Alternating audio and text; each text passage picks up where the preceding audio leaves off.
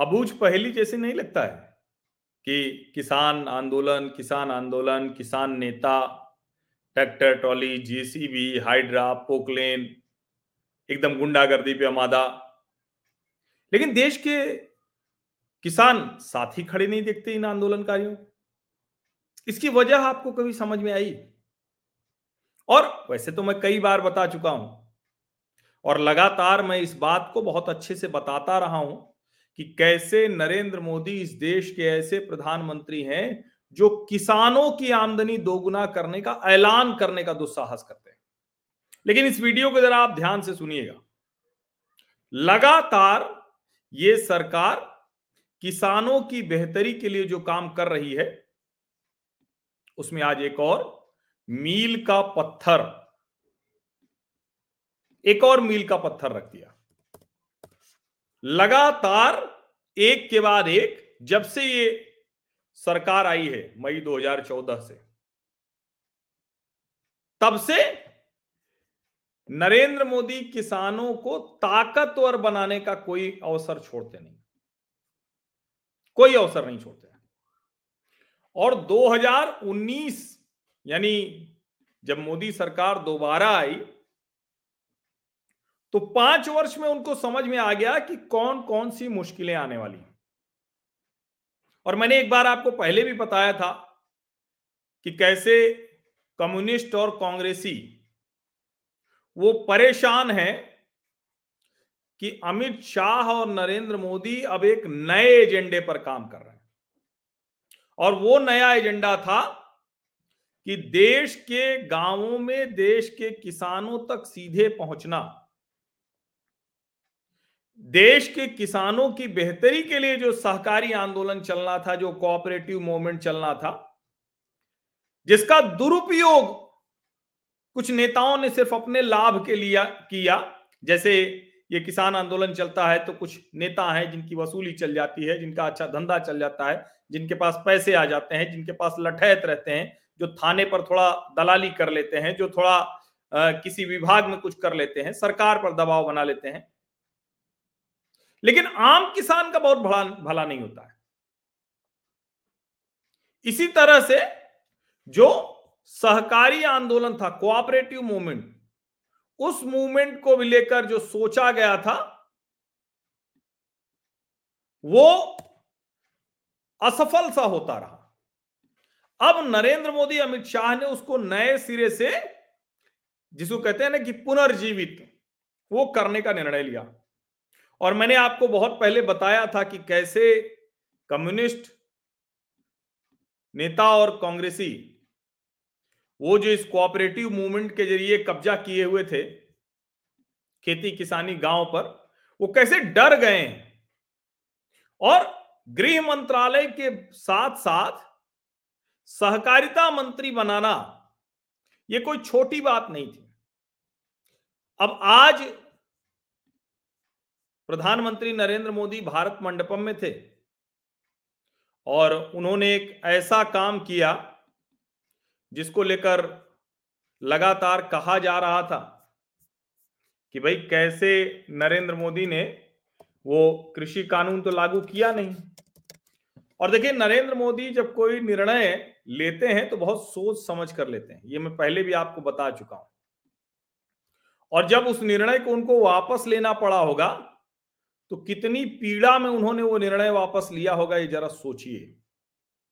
लेकिन उसी वक्त मैंने आपको कहा था कि नरेंद्र मोदी कृषि कानून लागू करेंगे। एक के बाद एक निर्णय उनके ऐसे आने वाले हैं। अब ये जो चित्र है, ये आप देखिए। ये इसको जब आप देखेंगे तब आपको समझ में आएगा कि दरअसल मैं किस बात की ओर इशारा कर रहा हूँ और किससे, चाहे वो कम्युनिस्ट नेता हो जो सहकारी समितियों पर कब्जा करके बैठे थे, या फिर वो कांग्रेसी नेता हो, क्यों वो डर रहे हैं?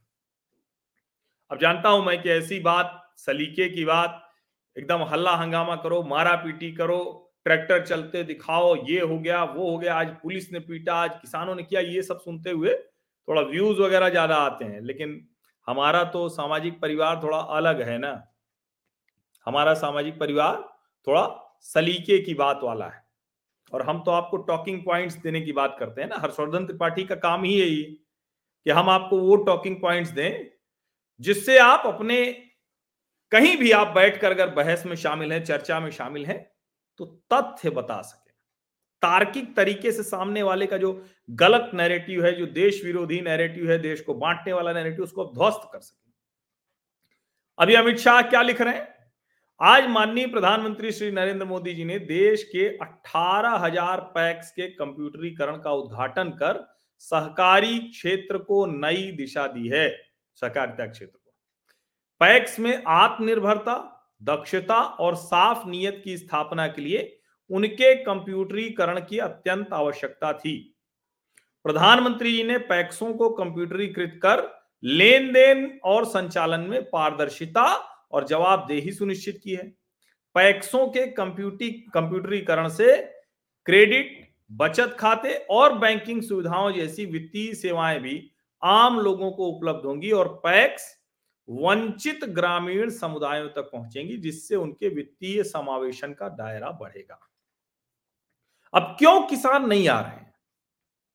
यही वो चित्र है जो सारी कहानी आपको बता देता है। ये देखिए, आज ये प्रधानमंत्री नरेंद्र मोदी ने भारत मंडपम नई दिल्ली में विश्व की सबसे बड़ी भंडारण योजना, देश की नहीं विश्व की सबसे बड़ी भंडारण योजना।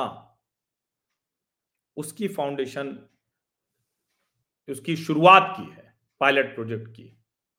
ग्यारह राज्यों में ग्यारह पैक्स के ज़रिए सहकारिता क्षेत्र में world's largest grain storage program विश्व का सबसे बड़ा अन्न भंडारण, विश्व की सबसे बड़ी अन्न भंडारण योजना है। 500 पैक्स पूरे देश भर में अलग अलग उनकी फाउंडेशन स्टोर रखी गई। अतिरिक्त ये हैं गोडाउन के लिए और दूसरे एग्रीकल्चरल इंफ्रास्ट्रक्चर के लिए। जो अभी मैंने बताया, जो अमित शाह लिख रहे हैं देश भर के अठारह हज़ार पैक्स को कंप्यूटराइज कर दिया गया। अब है क्या ना कि अमित शाह को लेकर नाना प्रकार की बात होती है। वो कि तानाशाह अमित शाह है, हर बात में अपनी चलाता है कई लोग कहते हैं कि अरे वो तो गुंडागर्दी करता है, पार्टी के भीतर भी, दूसरों से, ये सब लोग कहते हैं। लेकिन अमित शाह जैसा डेडिकेटेड, टफ टास्क मास्टर, मुझे नहीं लगता है कि भारतीय राजनीति में कोई हुआ है। ऐसा नहीं है अलग अलग समय पर अलग अलग लोग कमाल का काम करने वाले रहे हैं, लेकिन भारतीय राजनीति में इतना डेडिकेटेड, टफ टास्क मास्टर वो नहीं हुआ और इसीलिए मैं कह रहा हूँ कि जब हम देखते हैं कि कोई आंदोलन, कोई ऐसा पहले की तरह क्यों नहीं चलता, क्यों किसान आंदोलन की हवा निकली हुई है तो उसमें सहकारिता मंत्री अमित शाह के भी कामों को बहुत ध्यान से देखना चाहिए। हम लोग बार बार कहते तीनों कृषि कानून थे क्या? उन कृषि कानूनों को नरेंद्र मोदी की सरकार ने भले वापस ले लिया है, लेकिन ये जो किसानों के नाम पर दुकानदारी चलाने वाले लोग थे ये जो सही में गिरोह बंद थे, जो असली गुंडागर्दी कर रहे थे किसानों के साथ, किसानों के नाम पर सरकार के साथ, आम जनता के साथ, उनको दुरुस्त करने का काम लगातार अमित शाह करते जा रहे लगातार अमित शाह कर रहे हैं, उसमें कमी कोई नहीं कर रहे आप गृह मंत्री अमित शाह के तौर पर सवाल उठाते हैं, कई बार जो, जिनको लगता है कि ये लगातार जो है, इस तरह की गुंडागर्दी, इस तरह का की अराजकता, आतंक, ये कर रहे हैं किसान के नाम पर अमित शाह, कैसे गृह मंत्री हैं? कमज़ोर गृह मंत्री हैं क्या? क्यों नहीं इन लोगों को पीट के भगा देते? क्यों नहीं इन लोगों को दुरुस्त कर देते? अब गृह मंत्री के तौर पर तो अमित शाह जो करना है, वो कर ही रहे हैं। लेकिन सहकारिता मंत्री के तौर पर किसानों की हैंड होल्डिंग करना, किसानों को एम्पावर करना, किसानों को शक्तिशाली बनाना, किसानों को समृद्ध बनाना, और जिसको बार बार ये सरकार कह रही, सहकार से समृद्धि। इस सरकार का बड़ा एक स्लोगन है, ये बड़ा नारा है। और ये नारा कैसे लागू हो रहा, आप सोचिए कि एक दिन में अठारह हज़ार पैक्स का कंप्यूटरीकृत हो जाना, एक दिन में ग्यारह राज्यों की ग्यारह पैक्स के ज़रिए पायलट प्रोजेक्ट शुरू हो जाना विश्व की सबसे बड़ी भंडारण योजना का, एक ही दिन में 500 से ज़्यादा पैक्स का अलग अलग राज्यों में वो फाउंडेशन स्टोन रख देना। ये सामान्य चीज़ें नहीं है। और ये काम अमित शाह जैसा व्यक्ति ही कर सकता था, चाहे पार्टी के भीतर हो, चाहे गृह मंत्रालय में हो या फिर सहकारिता मंत्रालय में। और अब अब आप देखिए, क्या कुछ हो रहा है जिससे कि चीज़ें बदल रही हैं। प्रधानमंत्री नरेंद्र मोदी ने ये जो पैक्स है, ये क्या है? Primary agricultural credit societies. यानी जो प्राथमिक कृषि, जो क्रेडिट सोसाइटीज हैं तो उनके तौर पर ये अब शुरुआत 11 राज्यों की 11 पैक्स के साथ हो रहा है। लेकिन ये जो विश्व की सबसे बड़ी अन्न भंडारण योजना है, जरा इसको आप समझिए। नाबार्ड और NCDC, NABARD, national agriculture bank of rural, bank for rural development. और ये जो एनसीडीसी है, नेशनल कोऑपरेटिव डेवलपमेंट कॉरपोरेशन, ये मिलके कर रहे हैं। और ये जो अभियान है, ये जो शुरुआत की गई जो इनिशिएटिव है ये किसके ज़रिए हो रहा है? जो अभी की योजनाएँ हैं सरकार की, सरकार ने, इस सरकार ने एग्रीकल्चरल, कल्चर इंफ्रास्ट्रक्चर फंड बनाया था, एग्रीकल्चर मार्केटिंग इंफ्रास्ट्रक्चर बनाया था। ये सब कृषि कानूनों को ही आगे बढ़ाने वाला है। इसमें आप मत समझिए कि कृषि कानूनों को छोड़ दिया, और मैंने तो बार बार कहा था कि कृषि कानून वापस लेना नरेंद्र मोदी के कार्यकाल का काला दिन था। लेकिन नरेंद्र मोदी, अगर उनके कार्यकाल पर कोई सवाल खड़ा हो रहा है उसको दुरुस्त नहीं करेंगे, आप ये मान सकते हैं। और मैंने तब भी कहा था, फिर से कह रहा हूँ, कृषि कानून में जो कानून के ज़रिए किसानों की बेहतरी का एजेंडा था, वो तो ये सरकार आगे बढ़ाएगी बढ़ाएगी, नरेंद्र मोदी, अमित शाह आगे बढ़ाएँगे ही बढ़ाएँगे, उसमें कोई भ्रम नहीं होना चाहिए। जिसको भ्रम है, वो भ्रम अपना दूर कर लेना चाहिए। और देखिए, वो एक एक करके सारा काम वो पूरा हो भी रहा है, बहुत अच्छे से वो सारा काम पूरा किया जा रहा है। अब सोचिए जरा, अट्ठारह हज़ार प्राइमरी एग्रीकल्चर क्रेडिट सोसाइटी वो सब कंप्यूटराइज हो गई। ये किसको लाभ पहुँचा रहे जानते हैं? जिसको हम बार बार कहते हैं, छोटे और सीमांत किसान स्मॉल एंड मार्जिनल फार्मर्स वही small and marginal marginal farmers जो हैं, उन्हीं को ठीक किया जा रहा है। अब देखिए ये क्या है? इस तरह के गोडाउन बनेंगे। उस गोडाउन में जो अनाज रहेगा उस पर किसान को बैंक से उसी पर्ची पर कर्ज मिल जाएगा। वो इन साहूकारों के, इन किसान संगठनों की, इनकी मूर्खताओं के, इनके जो कहें कि चंगुल में फंसा है, उससे बाहर निकल जाएगा अब किसान आधुनिक होगा। PACS, primary agriculture credit society जो कंप्यूटराइज हो जाएँगी, इनकी दुकान कहाँ चलने वाली है? समझिए? और प्रधानमंत्री ने आज कहा कि भैया, हमारे यहाँ तो ये प्राचीन भारत का हिस्सा रहा है, सहकारी समितियाँ बनाना, एक साथ मिलकर काम करना, एक दूसरे की मदद करना, ये सब तो हमारे गाँवों का हिस्सा रहा है। वो कह रहे हैं कि अगर हम आत्मनिर्भर भारत बनाना चाह रहे हैं तो उसके लिए तो सहकारिता, सहकारी समितियाँ, ये उसका, उसकी बुनियाद है। कि कह रहे हैं, ये कोई तंत्र नहीं है कि एक और तंत्र खड़ा हो गया। ये एक विश्वास है, एक स्पिरिट का नाम है ये। और प्रधानमंत्री नरेंद्र मोदी इस बात को जब कह रहे हैं तो हमको आपको पता है ना कि सबसे पहले हमारे गाँवों के ही सिस्टम को खत्म किया गया, उसको पूरी तरह से। अब आपको उसको नए सिरे से करना है तो आधुनिक तरीके से उसका नाम दिया गया है, फार्मर्स प्रोड्यूसर्स ऑर्गेनाइजेशन, उसको बना रहे हैं। अब दस हज़ार का लक्ष्य रखा गया था। आज आप जानते हैं जो दस हज़ार फार्मर्स, प्रोड्यूसर्स, ऑर्गेनाइजेशन, एफपीओ बनाने का लक्ष्य लक्ष्य रखा गया था, उसमें से आठ हज़ार बना दिए गए अमित शाह, ये टफ टास्क मास्टर है। अमित शाह ऐसे काम करने वाला व्यक्ति है। ज़ाहिर है, ऐसा व्यक्ति जो काम करेगा तो फिर डिलीवरी चाहिए डिलीवरी चाहिए। तो कई बार आपको डिसिप्लिन करना पड़ता है। डिसिप्लिन में कई बार आपको लोग कहेंगे कह रहे ये तो डिक्टेटर हो गया, तानाशाह हो गया। लेकिन अगर वो डिसिप्लिन नहीं आए, अगर वो डिसिप्लिन नहीं आए तो आप समझिए उस चीज़ को कि फिर आप वो डिलीवरी वो कर ही नहीं सकते। प्रधानमंत्री ने कहा, दस हज़ार में से आठ हज़ार जो एफपीओ हम बना पाए, इसीलिए क्योंकि अलग से मंत्रालय बना दिया छोटे सीमांत किसानों के लिए है, जो मछली पालक हैं पशुपालक हैं, उनको भी लाभ हो रहा है। सिर्फ़ मछली पालन के क्षेत्र में पच्चीस हज़ार सहकारी समितियाँ काम करती हैं। प्रधानमंत्री कह रहे हैं कि हम देश भर में आने वाले समय में दो लाख सहकारी समितियाँ बनाना चाहते हैं, दो लाख। उन्होंने क्योंकि गुजरात के मुख्यमंत्री रहे, गुजरात में बड़े उदाहरण सक्सेस स्टोरीज हैं, अमूल की है, लिज्जत पापड़ की है, उस सब का उन्होंने ज़िक्र किया और कहा कि महिलाएँ उसमें कैसे शामिल हैं, कैसे मुख्य भूमिका में हैं, ये देखिए, उस उद्यमिता में, सहकारिता के उद्यमी मॉडल में कैसे महिलाएँ काम कर रही हैं। समझिए इसको। और ये जो महिलाओं की अगुवाई में सब चल रहा है, ये multi state cooperative societies act में बदलाव करके महिलाओं को उनके बोर्ड में रिप्रेजेंटेशन तय किया गया। और ये जो मैं कह रहा हूँ ना world's largest food grain storage system भैया अगर गोदाम नहीं रहेगा वेयर हाउस नहीं रहेगा, ये जो स्टोरेज इंफ्रास्ट्रक्चर है, ये नहीं रहेगा, उगा भी ले तो क्या करे? एमएसपी एमएसपी चिल्लाए, और उसके बाद फिर वो अनाज गिर जाए, अनाज सड़ जाए, अनाज में पानी पड़ जाए, अनाज बेकार हो जाए। समझिए उसको और मैं पहले दिन से आपको बता रहा हूँ, जो मेरे सामाजिक परिवार के स्थायी सदस्य हैं, स्थायी सदस्य मतलब क्या?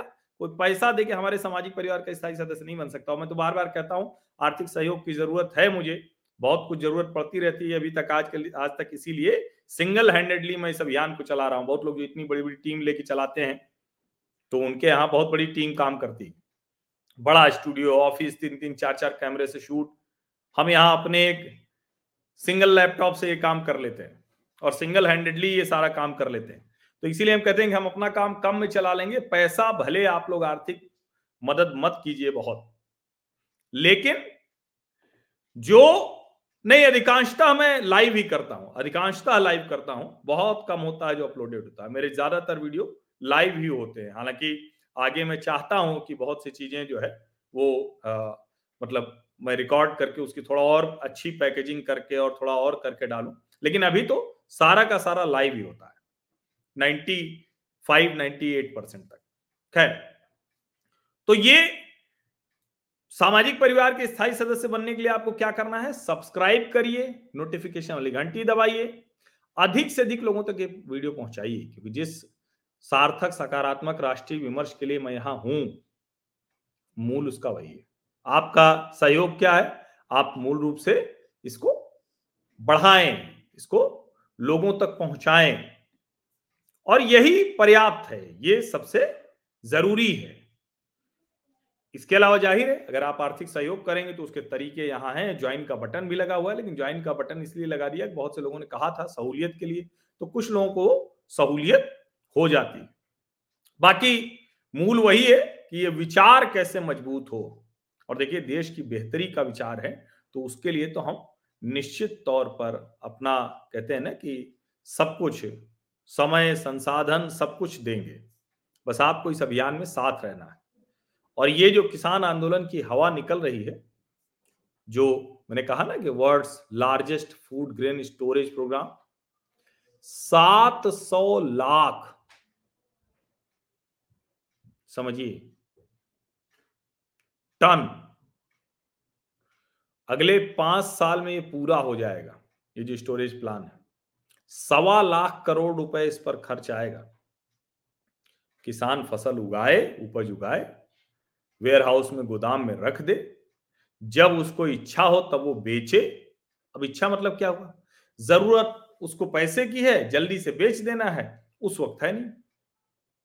उस वक्त बाज़ार में कीमत नहीं है उसकी। क्योंकि उपज आती है तो कीमतें गिर जाती हैं। क्योंकि बहुत उपज होती है ना। अब जब वो गोदाम में रख देगा, उसकी पर्ची पर वो जो रिसीट उसको मिलती है वेयर हाउस की, उससे वो कर्ज ले सकता है बैंक से। तो फिर वो निश्चिंत हो गया, कहेगा, भैया, ऐसा है, तुम हमको सही कीमत दोगे, तब तो हम बेचेंगे। और नहीं तो ना बेचेंगे। मतलब उसके ऊपर कोई दबाव नहीं है। तो किसी सेठ, साहूकार, किसी से कर्जा लेने की उसको ज़रूरत नहीं। अच्छा बैंक से कर्ज मिलेगा तो उसकी ब्याज दर बहुत कम होगी। संगठित तरीके से होगा, उसका लौटाने का तरीका होगा। उसका जो अनाज है, उसकी कीमत तो गोडाउन में रख के बढ़ रही होगी, उसके आधार पर उसको एक कर्ज मिला होगा। यानी उसका जोखिम बहुत कम हो जाएगा। वो सब क्या कर रहे हैं? जो ये गुंडागर्दी कर रहे हैं राजकता कर रहे हैं वो करें, ना ना ना एमएसपी पे सब बेचो एमएसपी पे सब खरीदो। जबकि कम लोग जानते हैं कि पंजाब में तो लगभग लगभग जो कुछ रहता है वो एमएसपी पर ही जाता है। समझिए इसको। लगभग लगभग। और 2015 से प्रधानमंत्री नरेंद्र मोदी ने योजनाबद्ध तरीके से यही वजह थी कि 2018 में एम एस स्वामीनाथन ने टाइम्स ऑफ़ इंडिया में एक आर्टिकल लिखा था कि हमने तो 2006 में रिपोर्ट सौंप दी थी। राष्ट्रीय कृषि आयोग की। लेकिन यूपीए सरकार ने कुछ किया नहीं। वो तो नरेंद्र मोदी सत्ता में आए तो चार वर्षों में कुछ काम हुआ, यानी 2014 से 18 में 18 में उन्होंने वो लेख लिखा था। तब से बीज अच्छा करना है, मिट्टी की जाँच करना है, कौन सी उपज होगी, तभी समझ में आएगा ना कितनी बेहतर उर्वरता कितनी, तभी समझ में आएगा। न्यूट्रिशन वैल्यू बढ़ानी है, खाद जो केमिकल वाली है उसको हटाना है, नैनो यूरिया, उसकी मारामारी खत्म हो गई ना। उसकी भी मारामारी खत्म हो गई। और अब ये जो योजना चल रही है। अच्छा primary agricultural agriculture credit society जब स्ट्रांग हो जाएँगी, मज़बूत हो जाएँगी तो किसान इन जो कहें कि दलाल हैं, जो बिचौलिए हैं, उनके चक्कर में काहे पड़ेगा भैया? नहीं पड़ेगा। एक ही रास्ता है कि आप किसान को मज़बूत कीजिए, गाँव को मज़बूत कीजिए। और देखिए जो प्राइमरी एग्रीकल्चर क्रेडिट सोसाइटीज हैं अभी जन औषधि केंद्र के तौर पर भी काम कर रही देश भर में। समझिए?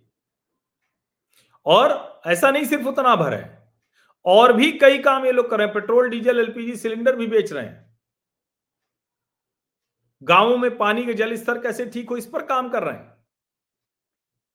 कॉमन सर्विस सेंटर के तौर पर गाँवों में काम कर रहे हैं। जो विकसित भारत की बात है, आत्मनिर्भर भारत की बात है, वो इस तरह से हो रहा है। उन्होंने कहा कि आप लोगों को देखना चाहिए कि क्या क्या देश जो है, क्या मंगा रहा है। उन्होंने उसको कहा कि भाई हम किसानों को अन्नदाता ही नहीं ऊर्जा दाता और उर्वरक दाता भी बनाना चाहते हैं कि आप एनर्जी तैयार कीजिए, सोलर एनर्जी, फर्टिलाइज़र तैयार कीजिए। गोवर्धन योजना, bio C CNG, manure and waste to health, wealth Shri Anna millet की बात कर रहे हैं? यानी धीरे धीरे करके किसान की जितनी मुश्किलें हैं, जो कंसर्न एरिया है अभी अभी जब प्रधानमंत्री वाराणसी में थे कल तो उन्होंने काशी में वो बनास डेयरी का जो है ना, अमूल का एक और वहाँ बड़ा प्लांट शुरू किया। कोऑपरेटिव ऐसे शुरू कर देती है। उन्होंने एक आंकड़ा और बताया। कि सहकारी समितियाँ देश में जो शहद का उत्पादन है वो पचहत्तर हज़ार टन करती थी। मीट्रिक टन मीट्रिक ना, नापने की इकाई है वो ना पचहत्तर हज़ार टन हुआ। अब डेढ़ लाख टन हो गई। समझिए जो हनी का एक्सपोर्ट होता था यानी विदेश जो भेजते थे अब सोचिए वो किसान जो अट्ठाईस हज़ार टन पहले शहद निर्यात होती थी अब अगर अस्सी हज़ार टन हो रही है ये पिछले दस सालों में बढ़ा है। समझिए इसको। तो ये जो बावन हज़ार टन शहद किसान निर्यात कर रहा है, वो किसान काहे कि इनके चक्कर में पड़ेगा इन मूर्खता में। अपने घर के बच्चे की जान गंवा दे, अपने घर के बच्चे फंस जाए। और अब सब कुछ डायरेक्ट बेनिफिट ट्रांसफ़र है। सब डिजिटल और डायरेक्ट पेमेंट है। इसीलिए जो बिचौलिए हैं, जो दलाल हैं, उनको दिक्कत हो रही। और विशेष करके जो एस्पिरेशनल डिस्ट्रिक्ट प्रोग्राम है, उसमें इन चीज़ों को और बढ़ावा दिया जा रहा है। अब कोऑपरेटिव सोसाइटी है तो उनके काम का तरीका, उनकी सारी चीज़ें, वो सब अलग तरीके से की जा रही अब जो सेस लगता है, उसको भी घटाया गया है। जो एक करोड़ से दस करोड़ के बीच में कोऑपरेटिव सोसाइटी है, उनका जो सेस लगता था, वो बारह परसेंट से सात परसेंट किया गया। ऐसी कई चीज़ें हैं जो लगातार खेती किसानी के क्षेत्र में हो रही हैं। अब ज़ाहिर है, ये चीज़ें वैसे नहीं समझ में आती हैं। इस पर कहा जाता है कि अरे क्या हो जाएगा? आज अमित शाह, वो आपको जो तस्वीर दिख रही है, देखिए बीच एक और चित्र है ना जिसमें मोदी जी बैठे हैं, कृषि मंत्री अर्जुन मुंडा बैठे हैं, अमित शाह बैठे हैं, पीयूष गोयल बैठे हैं ये सारे लोग हैं वहाँ। और इसी कार्यक्रम में ये सब हुआ है। तकनीकी तौर पर सब जोड़ दिया जा रहा है। बड़े मज़े के साथ इसको कहते हैं ना कि लक्ष्य तय करके, डिसिप्लिन के साथ उसको बहुत अच्छे से कर दिया जा रहा है। अब सोचिए, काहे को किसान आएगा भाई इनकी मूर्खता में फंसने के लिए? सब्सक्राइब कर लीजिए नोटिफिकेशन वाली घंटी दबा दीजिए लाइक का बटन दबा दीजिए, ज़्यादा से ज़्यादा लोगों को वीडियो भेज दीजिए। आप सभी का बहुत बहुत धन्यवाद।